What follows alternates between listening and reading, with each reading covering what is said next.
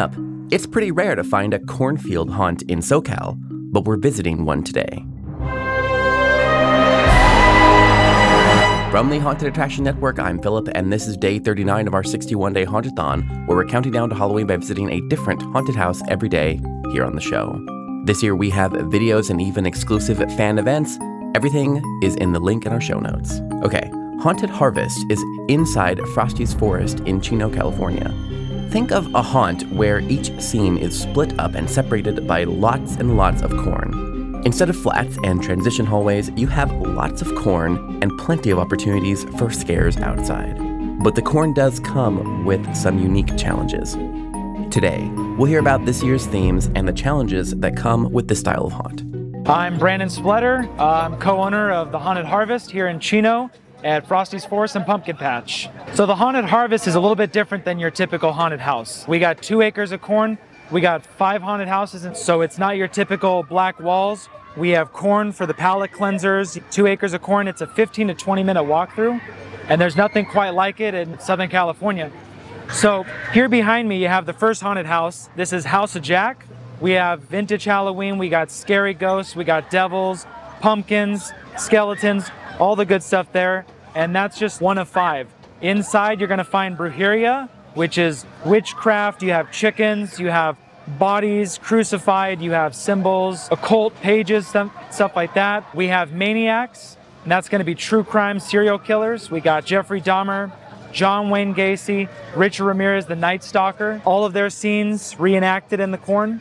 We have Pestilence, that's a quarantine style theme. Think The Thing, things like that. We got hazmat suits. You're pushing through claustrophobia tunnel, you know, it's lockdown. and you're finishing with triple Xmas, which is not your typical Santa, yeah. treating you like you've been naughty. Yeah. And you got dead bodies. You got Frosty's other forest in there, and uh, we finish with uh, Big Frosty Head. So, tell me a little bit about how you all choose the theming of it. So, when we started as a home haunt, one of the biggest things that we kind of faced was we had limited space, right? Which is the polar opposite of what we have now. So, we would choose one theme, and yeah. sometimes we do that for two years. But we're very indecisive. We like, we, we love Knott's, the universal experience. Yeah. You have multiple haunted houses. And I feel like this is the perfect marriage of that, where you can put it into one big maze and utilize the two acres of corn. Okay. Before we came to Frosty's, they used to kind of just do vignettes. And we've kind of elevated that, done it in a, in a much bigger way. Since it's Frosty's Forest, we thought it'd be kind of cool to do a twisted Christmas, because this is also a Christmas tree lot. I love that. Uh, so we have that. Brujeria is a throwback to a maze that we did five years ago that was very popular and unpopular with some of the locals. They didn't like the cult. Yeah. Maniacs, I mean, that was just a stroke of good luck. We have the Dahmer series out right now. So that seems to be everybody's favorite theme.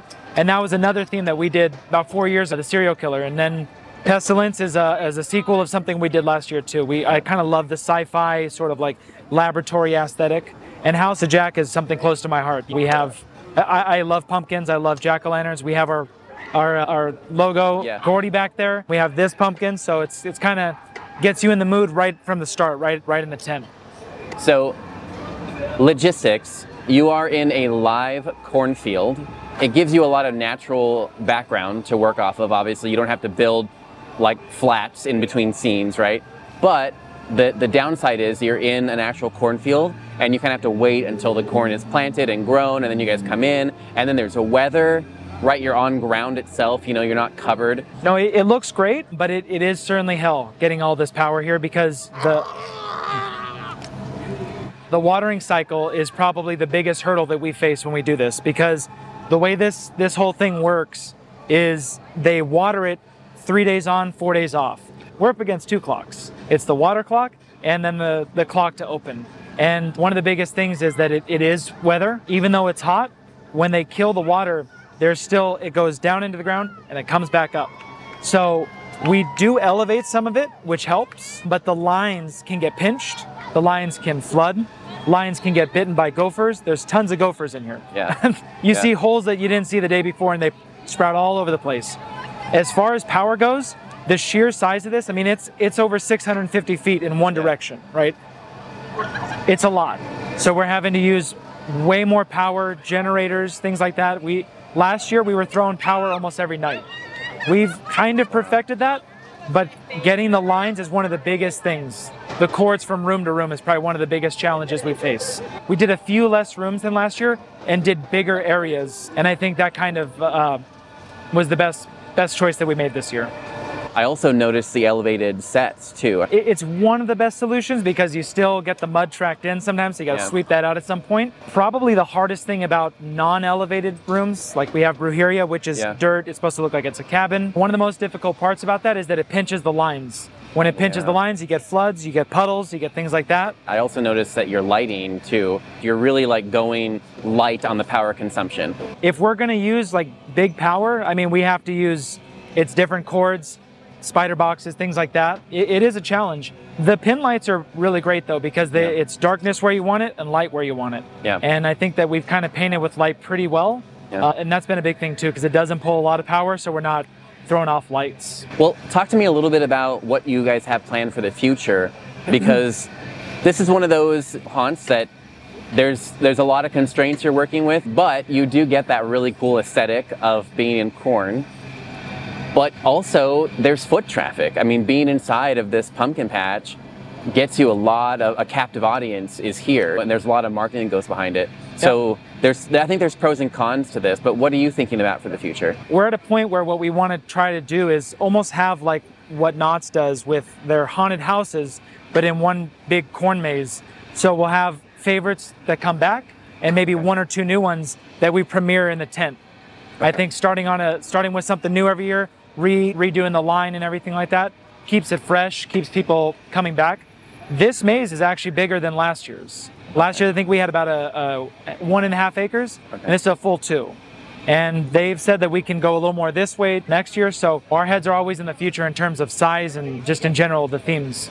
Let's end with ticketing information and dates. So we operate Thursday through Sunday in October, 7 to 11 p.m. Tickets start at $30 and $45 for front of the line passes. Today's episode was produced and edited by me, Philip Hernandez, with post production by David Swope and original music composed by Chris Thomas. We're counting down to Halloween with daily podcasts, videos, and events in our 61 day Hauntathon. Follow along at the link in our show notes. Our Hauntathon is made possible through generous support from Gantom Lighting and Controls. Gantom illuminates attractions worldwide with the world's smallest intelligent spotlights. See what you're missing with a free demo. Sign up at gantom.com slash demo. That's gantom.com slash demo. Our Hauntathon team includes Daryl Plunkey, Emily Louise Rua, Megan Spells, Gavin Burns, and Omni Adventures. Our partners for this year's Hauntathon include Sharp Productions, HorrorBuzz.com, ScareTrack, TheScareFactor.com, and Hauntopic Radio. The best way you can support us this Halloween season is by sharing our Hauntathon with someone you think will enjoy it. And to follow along to our Hauntathon, sign up for our weekly newsletter at HauntedAttractionNetwork.com. We'll catch you back here tomorrow and every day until Halloween. This is a Haunted Attraction Network production.